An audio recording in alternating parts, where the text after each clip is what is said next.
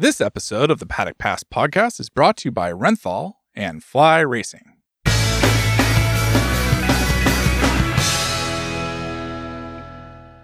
Hello and welcome to the Paddock Pass podcast brought to you by Renthal Street and Fly Racing. On today's podcast, myself, Steve English, and Gordon Ritchie are going to be just reviewing the 2022 World Superbike season and looking forward to next season as well. Gordo, it's a happy new year from me to you, but I think as well as that, it's going to be a happy new year for World Superbikes. It's looking like it's going to be a great season. I can't wait to get to the Jerez test in a few weeks and get our season underway, really. Oh yeah, man! Uh, happy New Year to you and everybody as well. Um, yeah, it looks amazing next year. We had a fantastic year again in 2022, and it looks to me like a lot of the rider swaps and things and changes have actually strengthened things, or certainly made it a bit more interesting. Uh, so yeah, I'm, I'm, and we're starting early again. Eh, we're back to normal now. We're starting in the last weekend in, in February in Australia, so that's us back to some kind of normality after the last couple of years, and it's pretty soon. Eh, I mean, it, it sneaks up on you, but yeah, I'm, I need to get moving now to get visas and stuff organised because over the holidays, mm, not so much done, you know. I was going to say, Gordon, like, uh, I'd like to know all about your Christmas, but we've got short time on the pod today and a lot of ground to cover. So we'll just go straight past all the festivities. Obviously, I want to know what was your favourite Christmas present, though, Gordo? I got a metal detector. All right. That's the most Scottish thing imaginable. You're looking for money in the back garden. Well, the Romans actually did get to my bit of Scotland, and there is a Roman hill fort up the top behind my ground. So, uh, you know, I'm sure there's been a million people over it, but you never know. What I'd actually like to do is find a couple of tools that I've managed to lose in the garden. So that would be, they would be quite handy. No, my wife bought me it almost as a joke present, uh, just because of a TV series that I like. Um, I watched a lot of during lockdown. Um, and she bought me it as like an almost a joke. But yeah, I metal detector. I, I didn't see it coming. I have to say, when I saw the box, I thought, "What's this?" And it was a metal detector. No, it's a posh one, a basic one. But hey, I'm going to have some fun with it. I will. I definitely will. I'll tell you what, I hope it was fully wrapped up and you thought you were getting like a Hoover or something like that. Yeah, it was heavy. I thought heavy usually means money, doesn't it? It means, it's, you know, it's not 12 pairs of socks. and I'm thinking, oh, she spent money. Where did she get the money? And then it was like, oh, right, thanks very much. So Santa was extra good to me this year with a metal detector. Uh, yeah, you, if I find anything, I'll show you. I've got a feeling I'll find nothing. I, I have a feeling you're going to take it down to Australia as well, looking for buried treasure. But um, Gordo, obviously for the 2022 season, I want to get your thoughts on the season as a whole. What was your the big moment for the year? What's the big thing that's lasted in your memory now? We're obviously a couple of months after the end of the season now. Well, in the round, even up to halfway through the season, when it was fairly obvious that the Ducati was just a lot faster than anything else with Alvaro in it, it was certainly a lot more consistent and uh, almost perfectly ridden. Uh, even up to halfway through the season, I still thought, mm, it's going to be close. You know, we're going all the way here. And it ended up, even with a few dramas for Alvaro, caused usually by, caused by other people. Um, yeah, it was obvious that they were the package this year. So that's the thing was the contrast between the beginning of the year when everybody was thinking, man, this is amazing, it's going to go all the way. And it was amazing. And we had different winners in Alvaro all the way uh, towards the end. But after a point, you could just see the gravity of the season changing. Um, and obviously Ducati winning. They finally got all those pieces together. They maybe had four of the five pieces they need to win the championship for years. But that missing one, whatever it was, a rider one year, bike performance another year, whatever went wrong for them and went right for the rivals, it very much swung back to them this year. And you can see the whole effort was pretty impressive, despite having Jonathan and a bike still capable of winning, and despite Toprak still being as hungry to win races. I think when you look at all those things together, those guys just made too many mistakes, and Alvaro and his guys made virtually none. Therefore, we ended up with the, the, the championship result. Um, and it doubled up for Ducati, so it was a great symmetry because it was also happening for them in MotoGP as well. Yeah, and obviously we talked to Carlo Baldi at, at the last round of World SBK just to find his thoughts as an Italian journalist and what he was able to to take from the season for Ducati. But just to move on a little bit from that, Gord, obviously you said Bautista was flawless all the way through. Was he your rider of the year? Um, I don't think Bautista is quite quite the same pure talent level as Jonathan or Toprak as a pure talent. However, the job that was required of him this year, he did in spades. And he had the confidence to do it. He had the, it could all have went very badly wrong for him, given that he was, he had two years on a Honda that didn't prove the way he wanted to be, and he had to go back into a factory that he left in fairly bad terms. Um, and yet, he managed to hold it all together and, and and do it to the end of the season. So in a way, you can't see past anybody except Alvaro being rider of the season, as the package with his experience, overcoming all those difficulties it could have been, and he'd got knocked off. Had his own mistake at Donington. He thought, oh, when he fell off at Donington, maybe that's the start of something. Um, no, no, I think he held it together. So, if you're talking about rider doing the job of the season, then you probably would be Alvaro. But I think the way, if you just had to ask me in pure riding talent, I think Toprak and Jonathan are just a little bit above Alvaro, and that's no disrespect to the guy because he did whatever he needed to do. Um, and obviously, there's a, he's had some advantages and some disadvantages, but he it's difficult to win championships, and he he was the missing link that Ducati needed to win the world championship. The opposite to what happened in 19 when it all just went a bit wrong for them all. They could have won that championship easily that year and didn't. So you've got to applaud the guy for coming back into the same setup and everybody doing a better job and winning the championship. He won the championship clearly. You can't argue with it. So yes, rider of the year in this year and last year, yes. I think it's got to be Alvaro. But as I say, there's a wee caveat there. I think Toprak's just a magician and Johnny's just got something extra special as well. I think Alvaro's half a percent behind them as a pure riding talent. So therefore you got to say by winning it and overcoming those talents, maybe he's he was the best rider of last year. Yeah, I think it was interesting all the way through the season for myself, yourself, Charlie Hiscott, whenever he's been on the pod as well.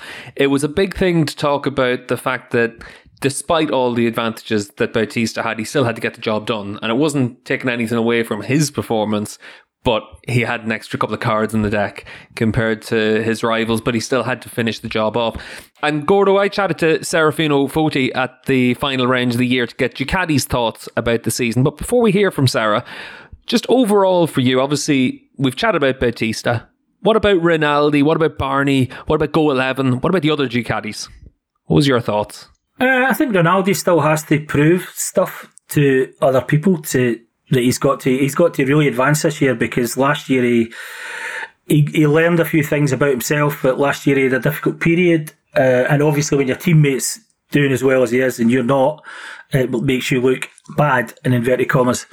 Um, so he's still got a bit to prove. I'll, you know, he, he still did very well on on balance, but that, he has to get rid of all those not so good races, and then he'll find himself as a, the next guy behind those three, or eventually the guy challenging him. Um, team, yeah, it's been slightly difficult for them the last few years. They used to be regular podium guys, and just a bit more difficult last year. They haven't had such great times. Um, yeah, the other Ducatis are obviously the rookies did well. You know, I mean, Otto had a fairly good season considering uh, everything that he had. It's is it the bike to be on? I still maintain that when it works properly, it's a bike to be on at any track when it works properly. The trouble is that not everybody, except the factory team with Alvaro, is getting it to work properly every weekend. Yeah, and obviously the other big rider on the Ducati, and I left him out intentionally just because I want to talk about the Rinaldi versus Bassani dynamic. Because there's going to be a big change with them now this year whenever you put in Danilo Petrucci into the mix as well as the Barni rider. So suddenly behind Bautista, there's three riders all vying for that big factory seat. But when you look at Bassani's 2022 season, what was that stood out to you? Because obviously in 21, we saw some decent performances by him. He was on the podium. He was able to get into that lead group a few times. But did you see a big step forward in 22 or was it more the same for you? I didn't see a big step forward. Uh, obviously, he's learning. He's the same. He had when you watch the reviews of the year, having seen it through the year, and every year I always watch the review videos when I'm writing books and so on to remind yourself, literally to remind yourself of what happened. Um, and you can see where Bassani's losing out to, to Bautista or Jonathan or Toprak on the riding side.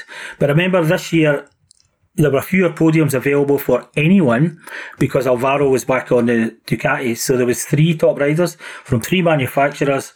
Um, taking all the podiums because that's where we are now. That's the, that's it. It's it's the way it is. Um, so it's more difficult for anybody to get a podium. You have to remember that as far as Bassani is concerned. But there has to be a step change, and maybe that would have come uh, this year, sorry, last year or 2023 if he was on a full factory bike. Maybe not. And some people inside the paddock say to me, he's not shown enough to show that if he just jumped on the factory bike with all the factory support, he would suddenly make a leap forward to join Bautista. That's maybe why they stayed with Rinaldi. Yeah, and I think um, it's going to be interesting to see how it plays out for next year. Obviously, we're going to talk about next year for Ducati after we hear from Serafino as well. So let's hear from Ducati's Ducati's perspective on their 2022 season. So, Sarah, was there anything that Ducati didn't win? yeah, so it was was an amazing season, no? because uh, after uh, many years, okay, we have uh, never give up. We have uh, worked really, really hard, and finally we reach uh, our dreams, our goal. No, so this is amazing. But uh, um, without these fantastic guys, okay. Uh, would, would have uh, no possible uh, being no possible to, to, to, to achieve this. And uh, so I would like to, to thank you to all the team to all the engineer to all the people involved in this project who work at home. And so everyone did a really great job. And we are we are really really happy. We enjoy this moment. Alvaro 2019 it went so bad so quick but this year just perfect all the way through. One mistake in a race for Alvaro at Donington. Yeah. But other than this, to be honest, the approach of Alvaro of this year is completely different because uh, on the beginning of this year he say every every time, okay, please see race by race, race by race, race by race. Also, in the end of the season, the same approach was not on focus on the championship, no. And uh, okay, the, the, this year compared to then uh, 2019 was uh, was uh, much better regarding the consistent because he was consistent, he was unbelievable. As you say, he did only one mistake in Donington, and uh, this is make the difference, no? Because he won a lot of race like in 2019, but uh, okay, he was more more consistent than, than uh, before. Okay, we try to do the, the, same next year because the best is difficult. We try to do the same. Uh, of course, uh, now is uh, disconnected a little bit, the, the, the, disconnecting one week or two weeks, but then uh, uh, we need to, to, to, work really hard because we have the test in January. Okay, we need to, to continue to, to, to win also next year. Okay, thanks for giving us the time for that as well, Serafino. And Gordo, we chatted briefly there just beforehand about that 2023 dynamic for Ducati. Obviously, we expect Bautista's still going to be at the front of the field. Interestingly, we saw with the entry list for this season that he's going to run the number 19. Bautista, one of the most superstitious riders in the world, opting to hold on to that plate as it stands right now. And uh, no big surprise if that's the case. It's not going to be a surprise if he's going to win races next year. But what about the other Ducati riders? I think for me, that's where the big storyline is going to be. We've got Petrucci coming in for MotoAmerica, where to be honest, for most of the season, he disappointed in America.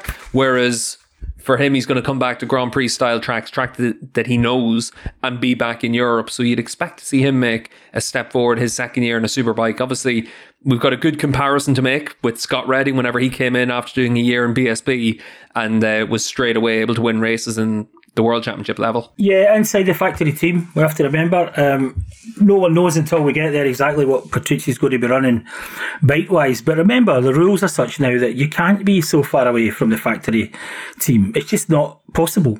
Um, in terms of hardware, what what difference is the people behind you and the number of tests you do and budget and so on?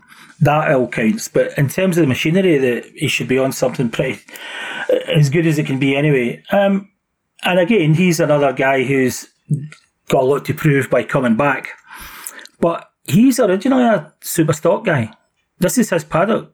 I mean, he was in MotoGP a very, very long time, and we understand that very well. But he's obviously learned a lot more there than he would have done if he stayed in Superbike. He didn't have a great time in America with all new tracks, but as you say, he's going back to familiarity here. I don't see any reason why he can't be one of the top five runners. He may not be. I'm not predicting he's going to be. But then when you look at all the things on paper, that magical thing on paper, he's in a good position. But he's also under a bit of pressure. So it might be more difficult for him than than than we think. And how many times have we seen people going back and it not quite working out the way they hope to? Um, yeah, I, I, think Ducati have, have got numbers. They've got good riders on it. A lot of the riders will be another year older, another year more experienced. So I think Ducati as a group could be a bit closer to each other than last year because they did actually end up stretching out. Everybody kept talking about how fast Ducati was, etc. But only one of those guys made that count every week. So the, up the other ones now, up the other ones now to, to show that they can do that as well. Obviously enough, Gordon. The big chasing for next year is probably going to come from Kawasaki and Yamaha. We've got Jonathan Rea still trying to win uh, another world championship for him two years in a row without a championship success. Toprak Razgatlioglu trying to get back on top as well. We saw from Misano onwards, Toprak was the form rider in World SBK last year. But which of which of those do you want to talk about next? Ah, I think um, because we know Johnny and the combination of Kawasaki so well, we should probably talk about Toprak uh, because he's won and then lost, and now he's thinking, "Well, I didn't like that." You know, he'll, he'll be thinking, "I want to do that again," um, and he's and, and it might be his maybe, maybe, maybe uh, this is going to be his last year for a while in superbikes. Maybe he's going to get a chance in MotoGP. I'm not think that's guaranteed. But if he has another spectacular year this year, there's no reason why he might not go over there. So he's got to make it count before he goes to MotoGP. So uh, the most exciting rider to watch still, even when he's just on his own, is Toprak. So he's always going to be box office and he's always going to be interesting. And I don't see him having a, a worse season than last year. I don't see that. I think they'll come out firing uh, pretty hard from the beginning. Yeah, and I think it's going to be interesting to see, like you said, Gordo, how that plays out for Top Toprak. The good thing for him is that the season starts earlier as well. If he wants to get to MotoGP, if an offer is going to come on the table, at least our season starts in February again, as opposed to starting at, after a MotoGP season. So teams are going to be able to keep an eye on him right from the outset, and uh, that could play in his favour as well if he's going to get that chance. But I want to hear from Paul Denning as well, obviously team manager for Toprak and also for Andrea Locatelli at the Pata Yamaha squad to get his thoughts on how their 2022 season went. Paul, obviously last season was World Championship winning season. This season's finishing second, but it's hard to say that it wasn't a really strong season. From Misano onwards, Toprak was able to be right there all the way through, but shows you just how tough it is to keep winning. Yeah, there's that. I mean, I think you know we won 13 races last year with Toprak and 14 this year. Um, I actually haven't got in front of me whether we won more points or not, but I bet it wasn't far away. Um, but to, as it's turned out this year with Alvaro making one mistake in the whole season, which was Donington when he tucked the front and had a DNF. As a team, as a rider, you just had to be perfect everywhere and not being perfect cost us the chance to bring the uh, fight to Phillip Island. And um, Alvaro deserves the championship. Um, you know what he did in the Super Pole race this weekend, sort of was a real kind of champion's performance and wrapped up his season very nicely. And uh, the uh, bottom line is that we didn't quite have enough to win the title, but by any other measure, it was a very successful season. Um, we analysed the year from top to bottom. We need to start stronger next year, have a package that Top Toprak can override as he started to do in Misano, Donington, Most, etc. Um, and maybe where, particularly against Bautista, the package isn't quite there to get the job done. Maybe, for example, Barcelona, to some extent, even here at Phillip Island, we need to maximise. So if the uh, best potential we could possibly achieve is P2 behind that package, if we can achieve P2 rather than P3 or P4, then we've got a chance of uh, uh, getting the job done. We also if you call a crash in a 15th place a DNF, then we had a we had four DNFs against Alvarez too, and that didn't help our cause either. Obviously, the season started Aragon and Assen, which traditionally have been two of Toprak's tracks that he's not going to with really strong history. Phillip Island obviously was able to win here the last time, but this was a tough weekend from the start of the season. Probably ended up working against you just because of the the calendar as much as anything else. Maybe, but what was interesting is that the level, what needs to be acknowledged is that the Bautista Ducati package and the level that Jonathan and Kawasaki got to this year was far, far, far higher than last year. So, with exactly the same tyres from Pirelli and the same, exactly the same regulations, we were destroying pole position lap times, destroying. Um, uh, race distance lap times by sometimes by an average of a second a lap, and that includes Aragon and Assen. We were so much faster than we've ever been there before. So, in that single measurement, you could say that was a great uh, step, but the bottom line is it wasn't enough to run with those two guys always interesting to hear from Paul Denning Gordo, and uh, I thought that for Yamaha it was really interesting all the way through the second half of the season in particular that a lot of the time whenever you were talking to people within Yamaha, they were talking about Locatelli's performance more so than Razgatlioglu's. It was almost like they wanted to stress just how good of a job Locke was doing to make a step forward in his second year. He was faster everywhere they went. The potential of the bike was a lot closer to being met by him. And that's a good indication for Yamaha of where that bike is because for next season with Domi Aegerter, Remy Gardner, Brad Ray, and uh, Baldassarri all stepping onto that uh, bike and world championship level.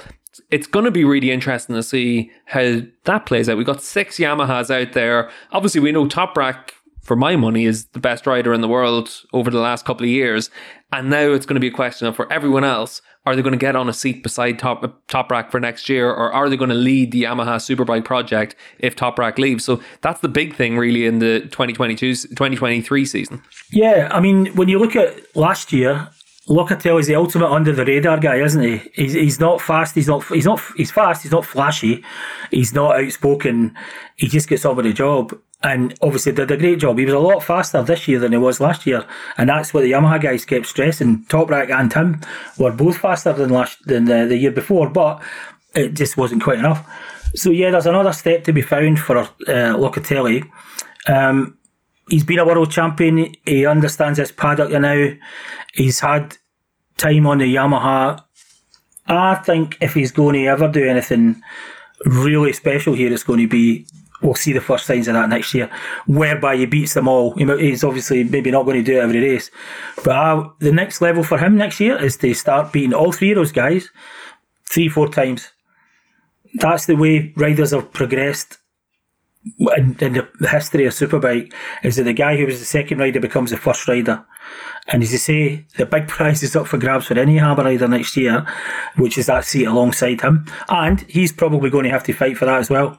So, what what do you think about Bradley Ray stepping up as well? Obviously, Ray's only going to do the European races next season. He's going to be with the Moto X team. They had Tamburini this year, a couple of top 10 finishes for Tambu, so it wasn't a bad season for him. That team's actually quite well regarded within the paddock. So I'm curious to see how Brad can do on that bike. I think it's fantastic that we've got a British champion a national champion, especially something like BSB, moving up to World Championship. It's the way it's supposed to be. You go from school to university, you know, it's the way it's supposed to be. Eventually that would lead to, if everything was perfect, that would lead to Grand Prix racing. So there has to be that, and and I think it's the it, it's it's certainly going to be make it much more interesting for the British fans and anybody else who thinks that their national champion might be able to step up to it. So it's a bit I think it's good that he's not doing a full season in a way because there's no less pressure on him because he's not trying to perform over all those races and you look at the table at the end of the year. There is no reason why if he can't suss out, all right, this is what I have to do and learn the circuits well enough and fast enough that he can't have some great individual displays. Um, especially the more races he gets under his belt. But we need to have those guy, guys coming you know, it can't just be somebody you've never heard of that brings a budget. That's no good. You need to have quality riders as well as the, the quality rides. And I think that's a that's it's almost the perfect way of coming. I'm sure he wants to do the full season, but to do, come not doing a full season and a not second level factory team is is ideal because they'll be able to flourish. And as you said, Tamburini got a few results that some people on paper said they shouldn't have had. So the bike's clearly there. The rules in Superbike are such, have been made as such, that if you're good enough and you've got a decent team and you're riding the wheels off it, you will get good results. Well, let's look at it then, Gordo, as well. If you're good enough, if the team have the resources, good people around you, I think that kind of brings us nicely to the GRT squad because they've got Domi Aegerter stepping up after a double world championship success in the super sport class. Remy Gardner is a former Moto 2 world champion. He's going to be on the second bike. They did have a test at Jerez basically every single day was washed out, so we didn't Yeah. really get much dry weather running for them. But it is going to be one of the big storylines to keep an eye on what happens in GRT because Gardner's going to be one of the most interesting stories all the way through this season. Kicks off his superbike career at home in Phillip Island. That's going to be a massive story. Yeah, I mean it's it's made for the it's made for the the record books that one. Let's hope it something happens in Australia. Um, but when you look at Gardner, as you say, look at his background, what he's done, and he's ridden MotoGP. You know, he's had that big, big bike experience. There's no reason he can't come and and, and kick butt from a very early stage. I, I- I don't see why not. And I think Aegerter might be an even bigger surprise because he's done a lot of superbike riding. He's done Suzuka 8 hour and had success. He's tested superbikes for people. He's not just a supersport rider that's moving up or a Moto 2 to supersport to move up. There's more to the guy than that. And he's got time running out. So he's going to have to stamp himself hard. We know what those GRT bikes can do. We know how close that is to the factory team in terms of the four rider development and everything else. That could be a return to their regular podium of years past. Just looking at it as well, Gordo, Baldassarri stepping up with GMT 94. So that's a team with a lot of superbike experience in the Endurance World Championship. But the Superbike World Championship is a very different animal for them as well. And obviously, in the Supersport class over the last few years, it's been a team that's underperformed. They haven't been able to get the same results out of their package as other Yamaha teams, whether that's the Evan Brothers team or Ten Kate in particular over the last few years. So to look after a superbike is going to be a massive project for them. But it does look like Yamaha is going to be taking on more of a role within each of the superbike teams. Again, it's almost like what they've done for GRT over the last few years should happen with the likes of Moto X and also GMT. Well, the it says what you say has got a lot of truth to it. Um, but what they realised when they wanted to go superbike is they realised that they needed to have all that kit from Yamaha and just say, okay, guys, run it like this. Can we have electronics help? Yes. Can we have help with the, the service? Uh, They're not going to be doing as much of their engine stuff as they have in the past. So that is the way that teams like GRT are doing it now. They're they're they're feeding back into the overall uh, development, and they're getting the benefit of it by having better bikes, closer bikes to the factory bikes than we've ever had. Maybe truly in, in the whole history of superbike, there's always been a gap. There's always a, a time lag for certain things, but they didn't want to come in Superbike unless they got that support. So they understood what needed to happen. You know, they, they from inside the team, they said, "Look, we can't do this on our own. We're going to need a lot of help from Yamaha with the bikes and the and the, and what to, how to set them up and all that." So they could start pretty fast. But again, they've got a, a first time Superbike guy, so you know, well, that might be a work in progress for a while. But when you look at all the things they've got together, another very strong team. Why not team? I don't mean winning a championship, but why not one of the top privateers? Why not? Well, we've got six Yamahas on the grid next year, effectively full time. Obviously, we've mentioned Brad Ray is going to be missing for three rounds next year, but there are six riders that we'll look at for Yamaha performances next year. Toprak, we'll take for granted, is going to be the top Yamaha rider, all things considered equal. But who's going to be the second Yamaha rider, Gordo? Um, if you look at the way things have been, then you've got, still got to look at Locatelli, is this, who, as I say, has got Andrew Pitt as his crew chief, another year of experience, things pushing him on. He knows he's got to perform again. He needs to lift it. But look at the the wild cards, if you like, that we've already spoken about. So why not? It could be. Why not Remy Gardner? And you know why not Aegerter? Why not? I love the fact, Gordo, that we're obviously we're a few weeks away from the next test, which is going to be the first dry weather running that we see for Aegerter and Gardner and uh, Balda as well, and it's going to be really interesting to see how that plays out because we're go- looking at it right now. You could make a case for any of the five, really. Not so much Bradley Ray because he's going to miss three rounds, but average scores from a round, you could make a case for Ray as well. But it's going to be really key to see who can hit the ground running in Phillip Island and get themselves ready for it. So I think Yamaha is going to be a, a storyline and a subplot that's going to be worth keeping an eye on all the way through the season. Obviously, we mentioned that it was going to be between Yamaha and Kawasaki and all likelihood to be the challenger once again in 2023. Quick thoughts about Kawasaki last year as well, Gordon. What did you think of the performances of the green machines? Obviously, it wasn't what we'd seen from the past from Rea. There's been a big wind drought for him. It's been a tough, tough year for Jonathan Rea, really. And obviously, then you look at the other Kawasaki's out there. Alex Lowes had some really good performances, was much more consistent last year. And then behind that, it's a good thing probably for the Puccetti team. For instance, Tom Sykes can come in. Lucas Mahias had done a, a good job over a couple of years, but now you bring in Tom, a former world champion, and you know, Tom, whenever he left, there was the big crash in Catalonia. We didn't see the end of that season for him. But that season, he had actually been doing quite well on the BMW. A year in BSB, a year of disappointing results in BSB, a bit like Petrucci as well, underperformed in the domestic championship, but now comes back to what he knows. It's last chance saloon for Tom, but he's going to be back on a superbike grid. Well, I think we all know what we could get from Tom which is obviously brilliant practice performances. If they can give Tom tyres for all 20 odd laps, then there's no reason why he won't be there, except for the fact that the Kawasaki is quite long in the tooth now. Um, it's obviously a versatile enough bike for Alex to show what he did last year when he was fit. And he had a much more consistent year. He wasn't perfect, he still had some illness and stuff. Um, but the Kawasaki is a very, very well rounded very good package, but it has reached some kind of limit. But it also reached some kind of limit in 19 when, for the first few races, it got absolutely mullered, even with Jonathan on it, by Ducati and Bautista. So they actually got less mullered this year than they did the, in, in 19 with the bike three years older. So they're still finding things, they're still moving on. There, there seem to be a lot more chopping and changing setup. Not willy nilly, but I think they had to bring maybe different setups round by round or condition by condition that in the past they didn't have to to try and stay competitive. And you can see Argentina, for example, in a race that Johnny looked as if he was going to win, one mistake and that was it, and he couldn't get back into contention again. So yes, it's it's much more tricky. And Johnny, if Johnny had sharper tools, he'd be doing a better job because we know that. But Alex did okay this year, you know, pretty well this year, relatively speaking. Got some podiums again in a year when it was very, very difficult to get podiums. So I think there's still life in the, uh, how can I say, I don't want to use that word. Um, it's a, still a very, very good bike uh, when it's run by the right people, when it's run by the right people, a privateer, Kawasaki's hard work.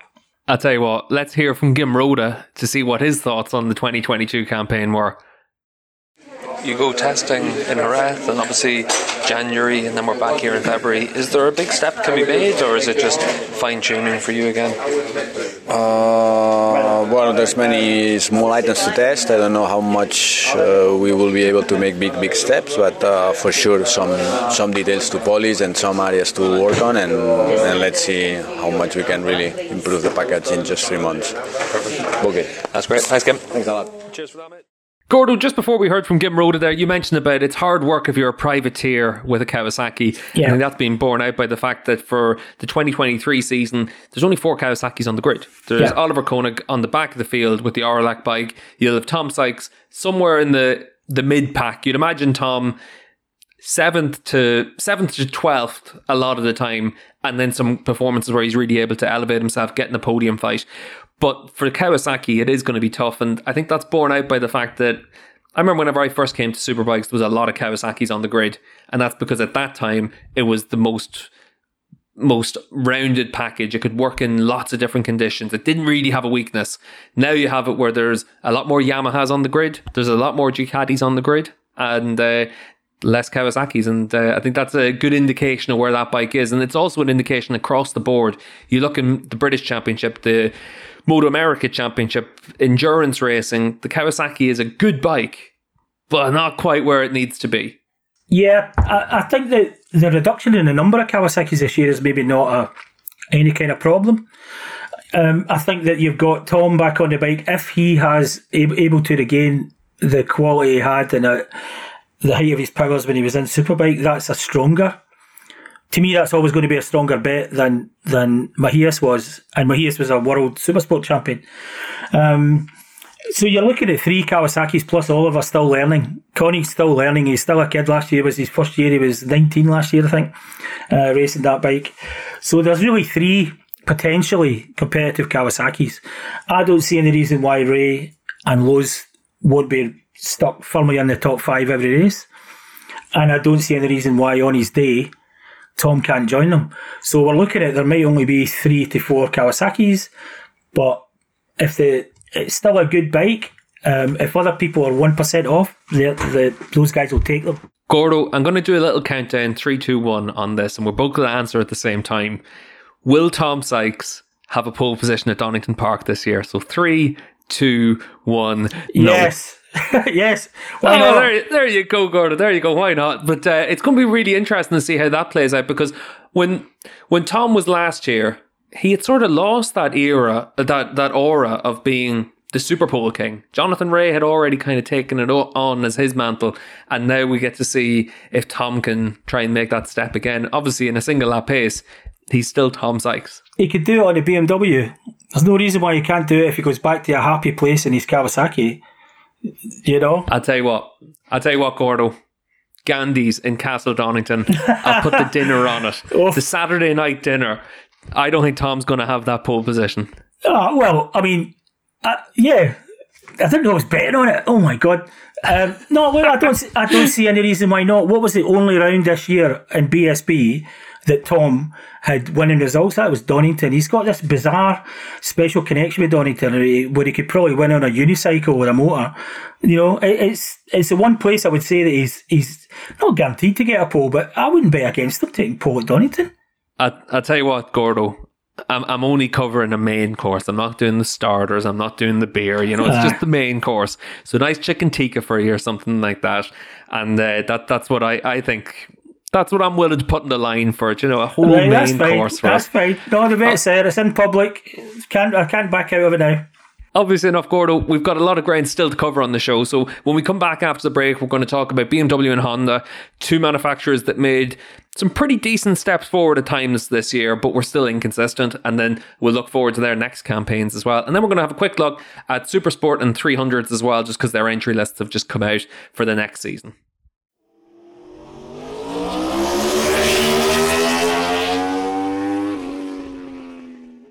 Renthal Street ultralight rear sprockets are CNC machined from an advanced aluminum, keeping rotating unsprung mass to a minimum. The integral hard anodized finish has a higher resistance to mechanical wear, which increases its longevity. Available for a huge range of motorcycles with options for number of teeth and chain pitch.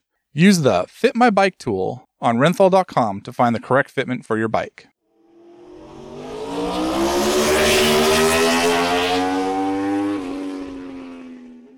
Fly Racing introduces the new FL2 glove. With molded hard knuckle protection, this race inspired glove is equipped with palm and gauntlet sliders and touchscreen compatible fingers. Available in three colors and sizes from small to triple X, the Fly Racing FL2 glove is the perfect answer at the perfect price. Check out flyracing.com to see more. Welcome back to the Paddock Pass podcast brought to you by Renthal Street and Fly Racing. Gordo, we've looked at the front of the field are we going to have a big upset next year and Honda and BMW really put their act together or get their act together and get the most out of their packages and they're able to fight for podiums and race wins next year? Um, yes, well, I mean, we had them there or thereabouts this year, but as I say, everything went. It took a big jump in 2022. So the target they had from 21 to 22 was taken further away from them. They should, BMW have got a lot of revisions on the bike. The Honda, has had and will have a whole winter to try out all the greater freedoms they've got for their chassis. They needed to change their chassis, and they did stuff at the end of last year. Usual Honda being Honda, you don't know exactly what they did, um, but they were allowed to. It was significant last year that they had to bring in special rules two or three rounds before the end to let them do it this year as a preparation to see if the whole system was going to work out okay. So the it depends what they bring next year, what they're allowed to bring next year, what what what changes and differences in the rules are going to have. But I think the potential for power in the Honda is massive, and the BMW is not slow. All they need to do is get the bikes more rideable over 22 laps and take away the bad habits because they are so close to being there.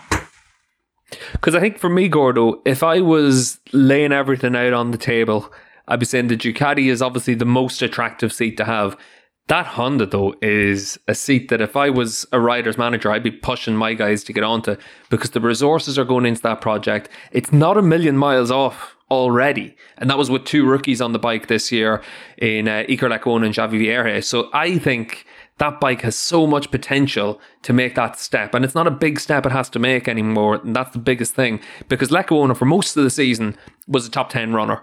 And that's very close to where you need to be. There's not a massive margin between fourth and tenth in World Superbikes at the minute. We've seen the top three have been the top three at almost every round this year. So I think it's definitely one of those situations that in that second group, if you make a small bit of progress, the Honda can be right there. I think Iker Lecuona is set up really well for a big season this year. Obviously, we didn't see him in Phillip Island at the last races of the year. After he was injured in Indonesia, we saw that Nagashima came in and actually did a really good job coming in out of the cold just to be able to have some decent decent performances running inside the top 10 spots at different times over the course of the weekend and that for me was the biggest indication of what that package can do because straight away he was on the same pace as Xavi Vierge or even faster than him and I think that gives you a good indication that the Honda has three riders that can all get decent performance out of it. So it is a a much more rounded package than it's been for a long time. And now it's up to them to really kick on. There's one problem with the Honda that's been consistent, and this is what they've asked for those changes to be brought in to allow them to make it, which is more rideable. From a chassis point of view, the engine, they went a mega power engine, Grand Prix style engine, very, very short intakes, etc. Lots of little MotoGP touches inside the, the, the engine. So there's no problem there. It's a cross the frame four. Okay, some people say that's not the ideal way to go about it in World Superbike but other people are winning with it. But they've gone for a conventional screamer engine with lots and lots of MotoGP tech. The problem they had is all chassis, and all uh, all that happens in every Honda rider that's been on it said you get to the limit, the limit, the limit, and crash. So you don't know where the limit is. What they're doing now, and then, but now they know why. They've done so much work into it. They know what they need to do, pushing the front end forward a bit, and being able to go down a bit on the back end. They know what the limitations of the original road bike were, and they've now got the dispensation to maximize get well minimize that problem and therefore maximize the bike's rideability on the edge that those guys can get to that your average mortal can only dream about if they can do that then they can use all the performance and there's no reason why they're not top three we had a pole position for Honda in Catalonia. We had a podium for Lecuona as well in Assen.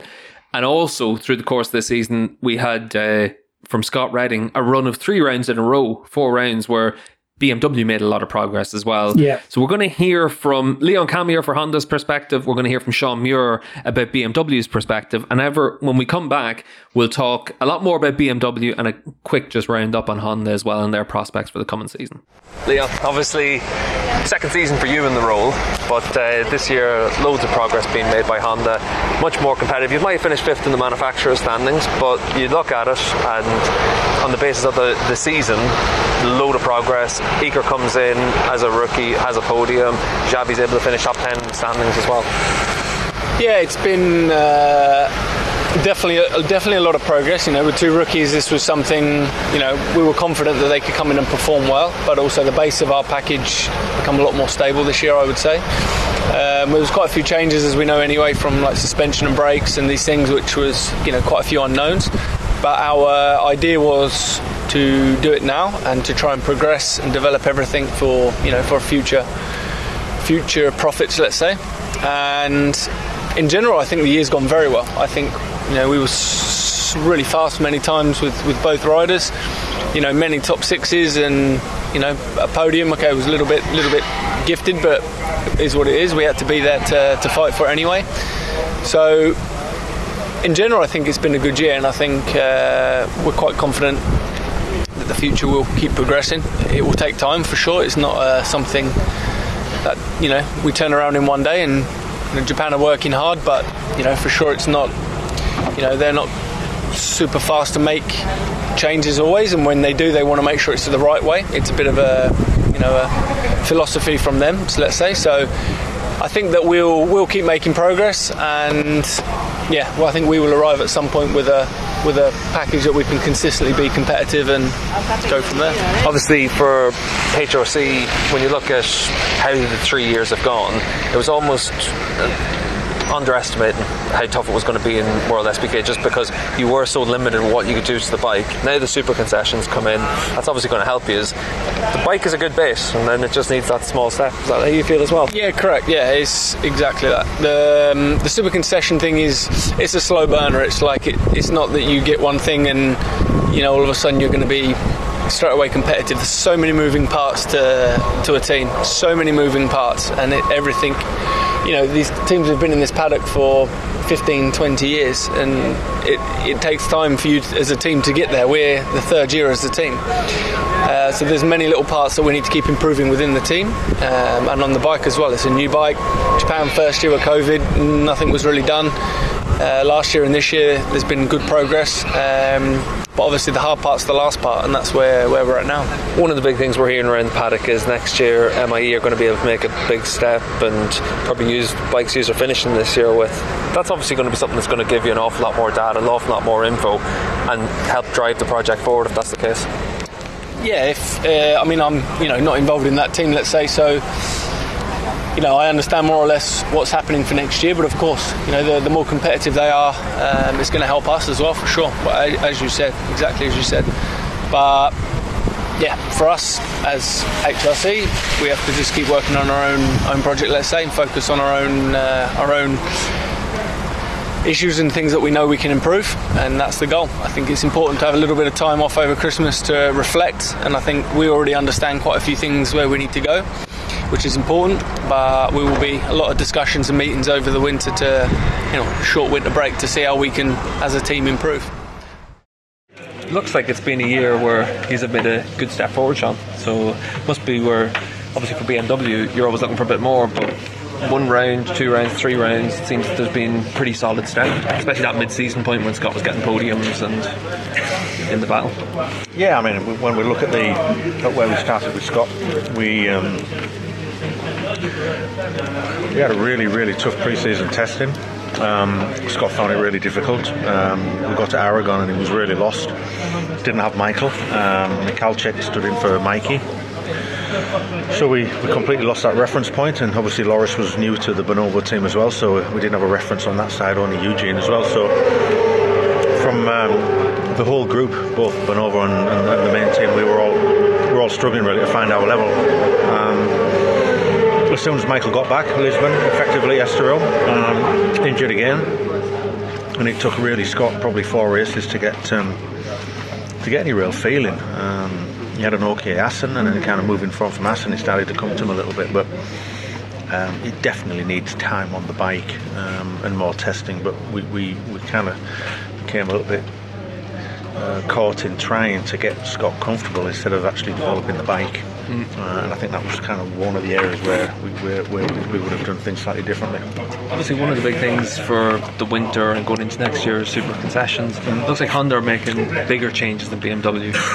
is there a reason behind that, or is it where you feel that it's mostly just about getting everyone to, to get to a certain level right now? Yeah, I mean the new when when the when the updated bike comes out, um, it's got some ergonomic changes to that. The chassis should be better for us. Um, the engine characteristics better for us, and the gearbox will be better for us. We'll have a an evolution of the the Kalex swing arm, which is well publicised that we got in the middle of the year. Um, I think that made that made small differences, but not main the main differences. I think that the main differences for us was that Scott settled down. Um, um, Scott settled down. Laurie started to find some pace as well, but um, it was clear to us that we just needed more more time, more laps under our belt. So we, we went into that like midsummer period of uh, three podiums in three races. And we, we, felt we had some momentum. We had a little bit of a summer break. Um, we, we, that kind of kick, uh, and it took us. We haven't really recovered from that. Um, so it was a bit, bit disappointing, really. So coming out that three podium, uh, three podiums on the spin um, and the steps that we'd made in terms of the, um, I like to call it balancing of the chassis really with the, you know, proper base setting that Scott could refer back to, uh, the Kalex swing arm, the new link that we had. It really gave us that complete new base setting that we could move forward with, and that's effectively kind of what we did in the middle of the season. But we just didn't manage to kick off from there, and quite a few others have done that, and that's where we've lost momentum obviously when you brought in the swing arm, that was what got all the attention. Mm. But at the same time, you had changed handlebars, foot pegs, loads of stuff to make Scott yeah. more comfortable. Yeah. Do you think is it easy for everyone to look for a magic bullet rather than it's about improving everything? Absolutely, because I mean, for, for us especially, if Scott had jumped off a four-cylinder bike, similarly like a Honda or Kawasaki, it'd have been a different story. You know, he came off the V, uh, the Ducati V4 bike that he ridden in BSB and, and, and it was Superbike, and his his feel for that, a very high, revvy, screamy engine, was really difficult for him to, to kind of get to grips with early on, um, and adjusting start to that was quite difficult. Um, you know, one of the big things that we, we have worked on between last year and this year was getting uh, race consistency out, out of a tyre, uh, and that's something we definitely have improved upon. Um, except we just haven't really had those results to show for it. But we certainly haven't been sliding down the grid, kind of three, two thirds race distance, which we were doing frequently in the past. So. Um, to answer your question, you know, it's, there isn't there isn't one one, t- one ticket item that's going to give us that success we're looking for. It is that consistency of all those parts, the engine, the electronics, and the chassis, and that's where I feel going into winter we'll be able to consolidate a little bit more. But it needs it needs to fit Michael. It needs Scott to be really on his game to, to take us forward. What about with the Novo as well? Then obviously Gerloff comes in. It's going to be four riders that are going to be should be competitive. Yeah, I'm looking forward to that. Um, you know, I think I think Garrett will Garrett will bring something completely new to the team. I think it's no. I think Eugene's done a good job.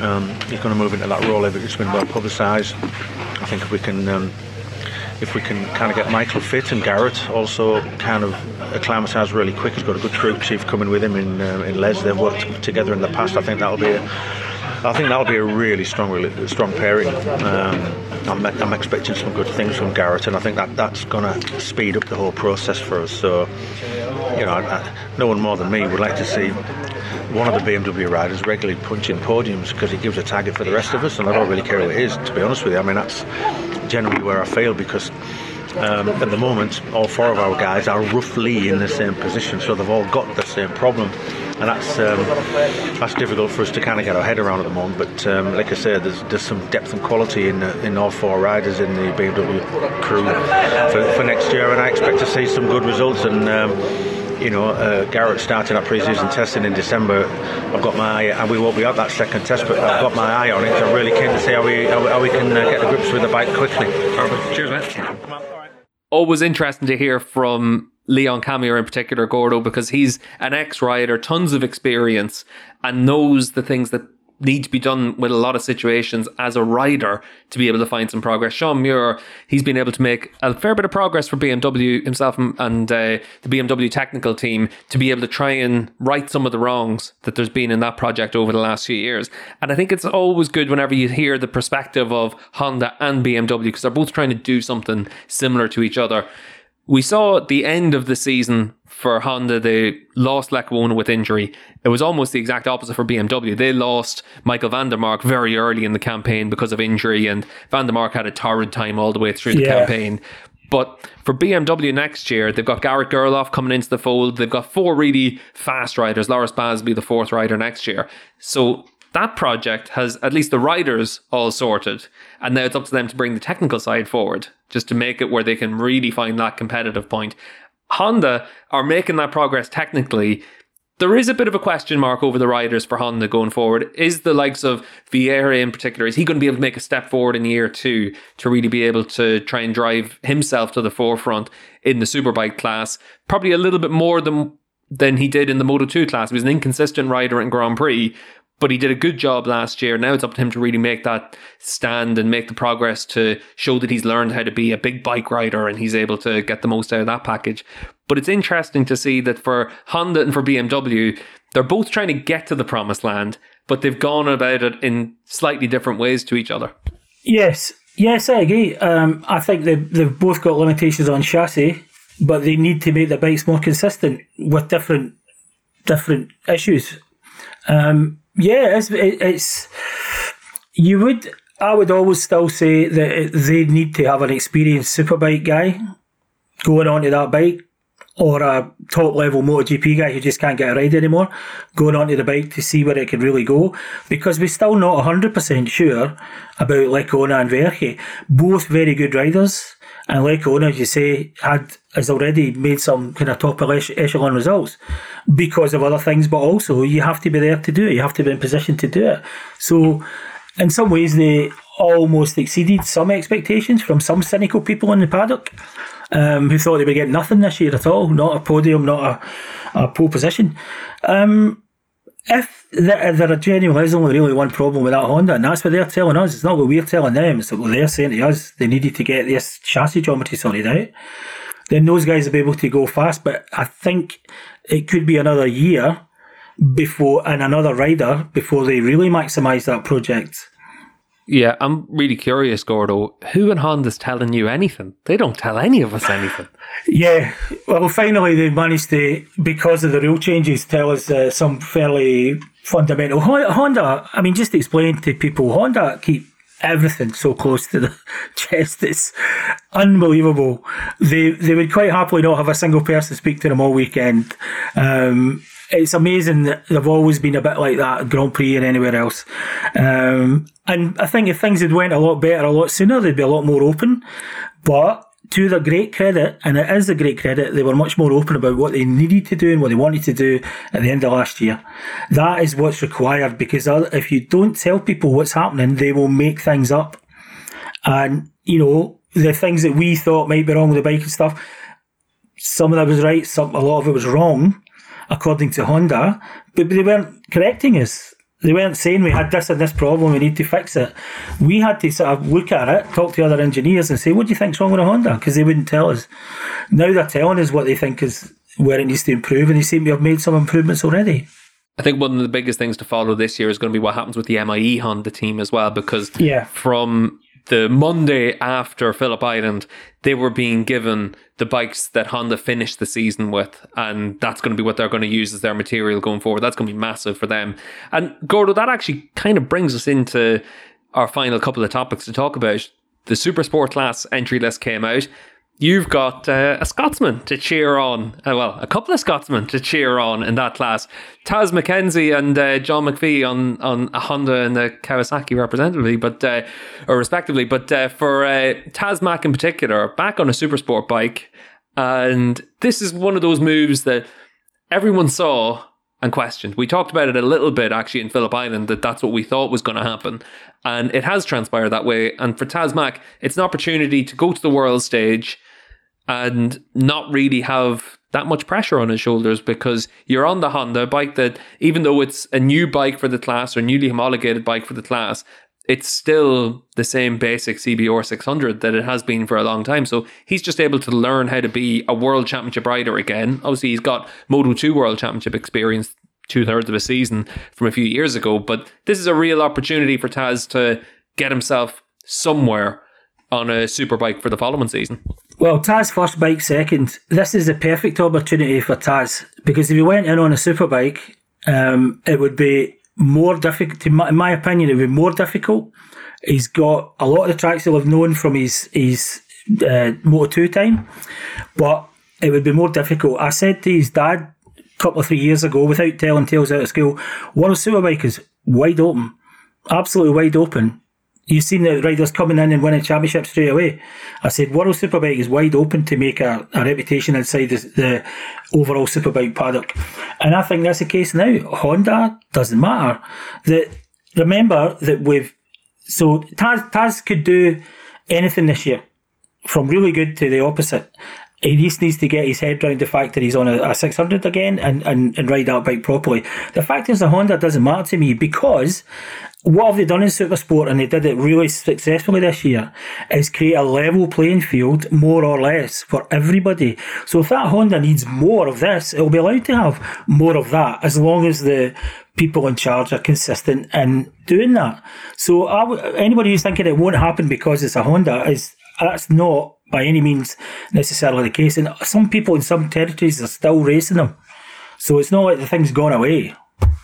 Yeah, and I think it's always worth remembering just how good Taz was as a super sport rider. He won two British championships, would have won three if he hadn't moved on to the Moto 2 bike. He was sensational on a British super sport bike. Expect to see some really strong performance from him.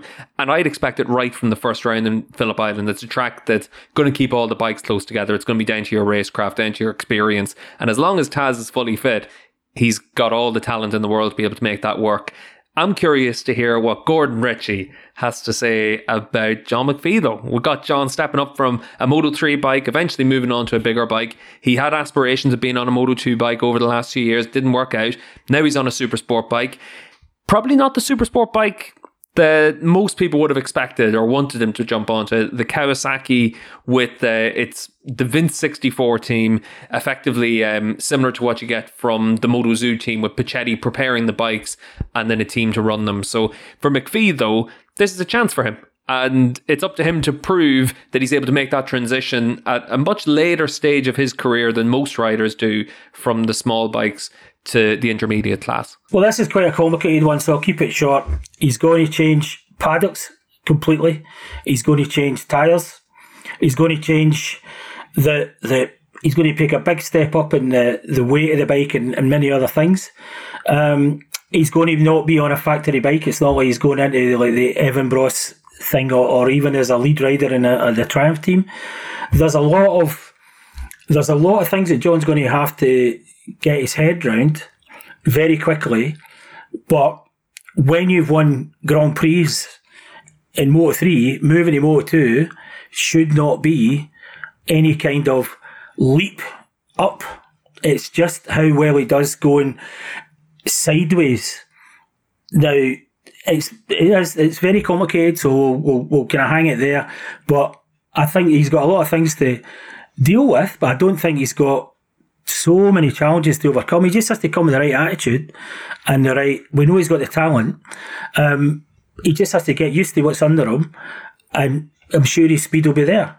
The team, yeah, but the Kawasaki is still competitive because they're allowing people to have more that don't have enough, and they're bringing people like the Ducati. They brought it way back from the potential power and, and revs they could have had at the beginning of the year.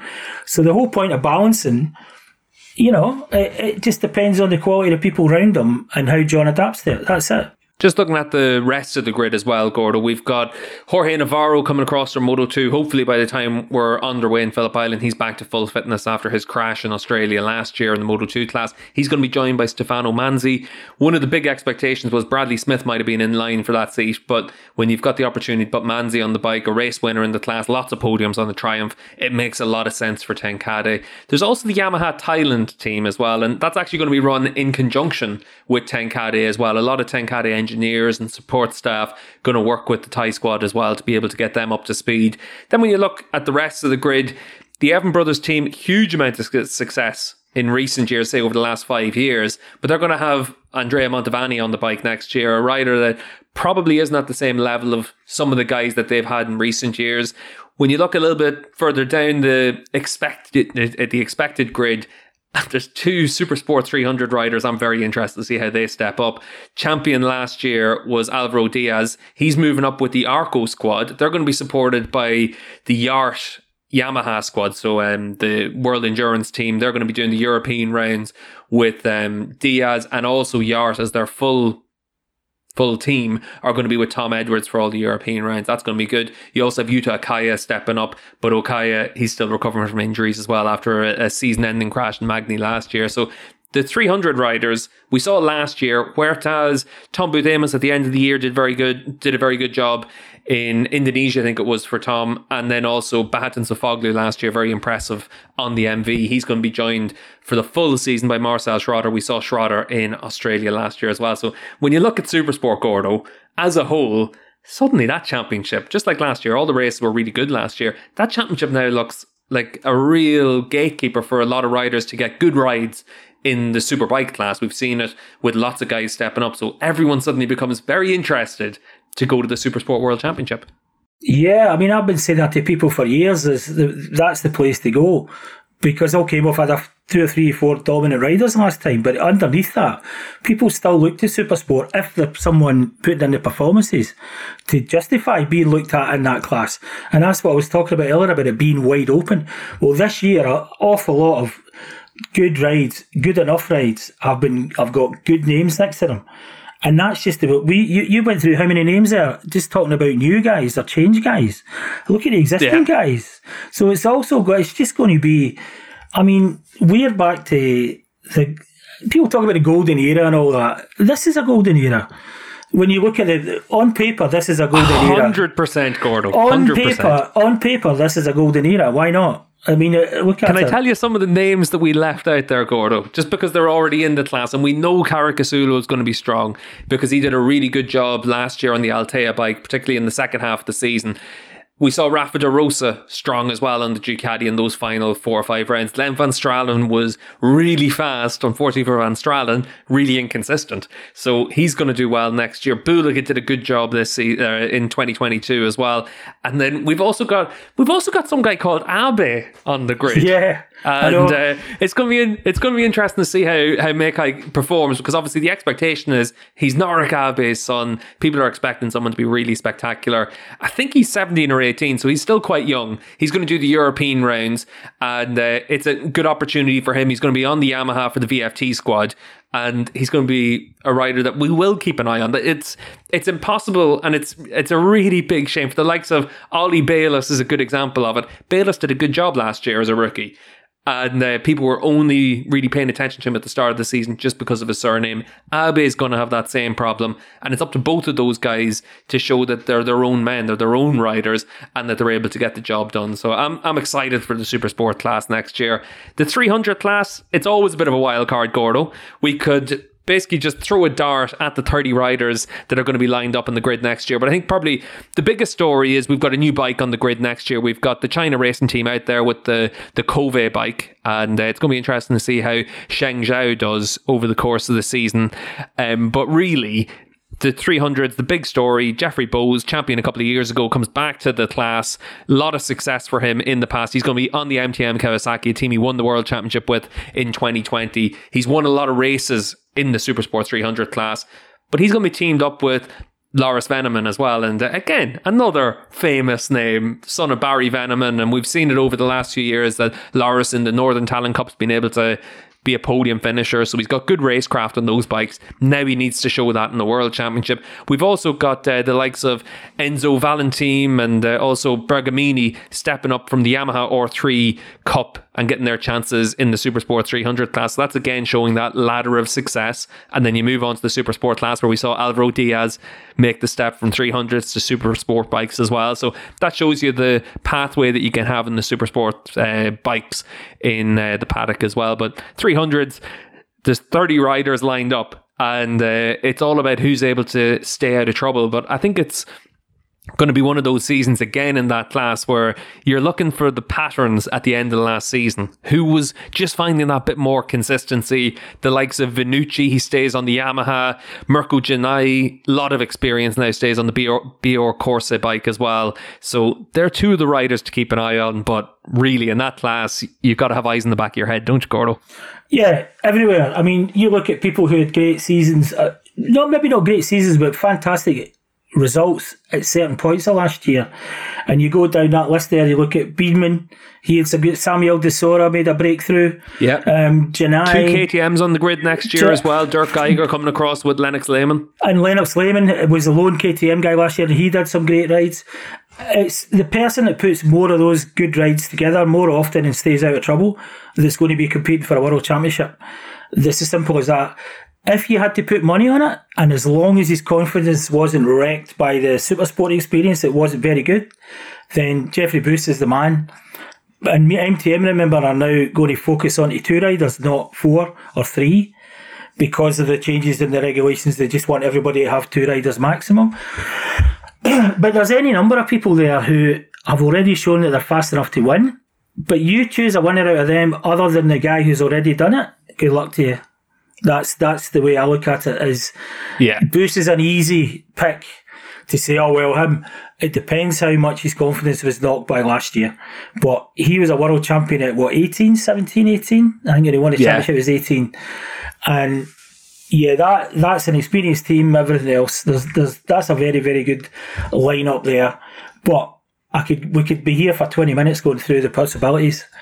Um, and it's good to see again we've got lots of different nationalities beyond the normal race and nationalities. Mexicans, Chinese, we've already spoken about, Philippines, Philippines, Thi- you know, Uruguayans, U- Uruguay. Brazilians. Th- this is what we want to see in a world championship. It's a this, maybe we won't get many people from Arctic or, or the Antarctic, but in in theory there should be places for everybody from all the continents. There should be representatives from every continent in there, even if they have to ride for European teams for obviously logistical reasons. But that that makes me as happy as anything else. I love to see different nations, different championships funneling their way into World Championship racing, whether it's Superbike or MotoGP or endurance. I like to, we want to see variety. Obviously, as well, Gordon. One of the big things to follow for um, for us as well is uh, the British riders because Fenton Seabright stepping up from the Yamaha R3 Cup. We talked about the riders that are going to be in the Super Sport class as well. Taz, John McPhee, Tom Booth Amos as well. The super bike class, the interesting one, because we got Bradley Ray coming in as a British superbike champion. Obviously, Taz won that championship two years ago. It is really important for Britain that riders are coming through because over the course of the last six or seven years, it has been where a lot of riders have gone the Grand Prix route rather than uh, coming into the superbike classes. Yeah, it's important that there's still a ladder coming from inside the paddock, outside the paddock, not Grand Prix, not a series, not a, a talent cup. That's great if they're feeding the riders in from there, fantastic. But there should be um, the opportunity for good riders to come in from British Championship. British Championship is a big important championship. They have to have it's in Europe, you know, uh, not the EU, but it's in Europe. It's, it's geographically close to Europe, so there has to be a, a, a strong uh, tranche of new young British riders, partly because there have been so many strong British riders over the last, well, the history of Superbike, but you look at the, the, the recent World Superbike paddock, it's just full of race winning British riders. My goodness, Gordo. I said we are going to keep this podcast nice and short. We're well over the hour because there's just too much to talk about. And this is even before the bikes have started to roll down pit lane for the first test of 2023. I'll be out in Jerez in a few weeks for that. And uh, I'm going to try and grab a few people over the course of that uh, couple of days to be able to get up to speed with what they're saying. But already we're on countdown mode to race one at round one in Phillip Island. I can't wait for recording. We're literally only, it's the 3rd of January that we're recording this. And uh, I think the two of us are probably as keen as anyone to get back to work. Oh, when you look at the entry list, um, and the fact that we're kind of hopefully going to start our normal season, you know, as always, and uh, get rid of the get out of Europe for a winter and get to Australia in the sunshine in February. Yeah, no, I'm I'm, I'm looking forward to it already. I'm just slightly uh, trepidatious because there's so much to do before we go there. That's the only problem. it's like it's like oh right, There's okay. always there's always more to be done, Gordo. Don't worry about that. Uh, but uh, luckily for us, we're going to try and bring a little bit more content to our Patreon supporters as well during the course of this year. We did it at the end of last year with a few extra shows just to preview around, but uh, we're going to try and do that a little bit more through the course of the 2023 season as well. So check out patreon.com forward slash paddock pass podcast. If you sign up for different tiers, you can get uh, all of our paddock note shows during the course of a Grand Prix season, and that'll also get you a free paddock pass podcast coffee mug after a couple of months as well. And then we've also got another tier which has mugs, t-shirts, hoodies, and uh, also a Zoom call with none other than David Emmett. And uh, well, you'll also get the rest of us as well for that Zoom call. But uh, certainly, there's a lot that we're going to be doing over the course of this season on the Paddock Pass podcast. Gordo, you're going to be flat out all the way through the season. Where can everyone read your work, Gordo? Well, I mean, I'm I'm uh, still working for a lot of the people I, I worked for before. Um, I'll be working for Bike Sport News in the UK, uh, Australian Motorcycle News, Cycle News. Um, I write most of the uh, race programs. If you go to the rounds, you'll you'll read my work in the race programs. Um, various feature stories for other people through the year. Um, yeah, I, I know, and I'll hopefully be doing a few more columns for uh, MotoMatters, David Emmett, Skies, um, and a podcast. And you never know. And the other thing is, you never really know until the season gets to, it, because sometimes you get people coming up to you the first round or a week before the first round saying, "Oh, could you do this for me? Could you do that for me?" Hopefully, there'll be a bit of that as well. But yeah, that's my uh, regular stuff. That's where you can regularly read me. Perfect, Gordo. And obviously, if you want to find out the thoughts of a disgruntled Scotsman about the political state of the UK, you can also check out Gordo on Twitter. But uh, Gordo, thanks for joining us on the pod once again this week. And uh, obviously, it's, it's always good to look back at the previous season. But World SBK is all about the future as well now. And it's certainly a case of we're not looking at the past and the previous golden era anymore. We're right in the midst of something very exciting in our paddock. And I think this season's going to be really good. That's why we were quite keen to be able to talk about last year, but mostly look forward to the 2023 campaign. So we'll be back in a couple of weeks for another Superbike podcast. As it is, we'll be back to normal schedule as well with MotoGP podcasts with myself, David, Adam, and Neil in the next couple of weeks. This episode of the Paddock Pass podcast was produced by Jensen Beeler, David Emmett, Steve English, Neil Morrison, and Adam Wheeler. It was edited by Brian Burnett. Music is provided by The Liberty. All inquiries can be sent via email to team at paddockpasspodcast.com.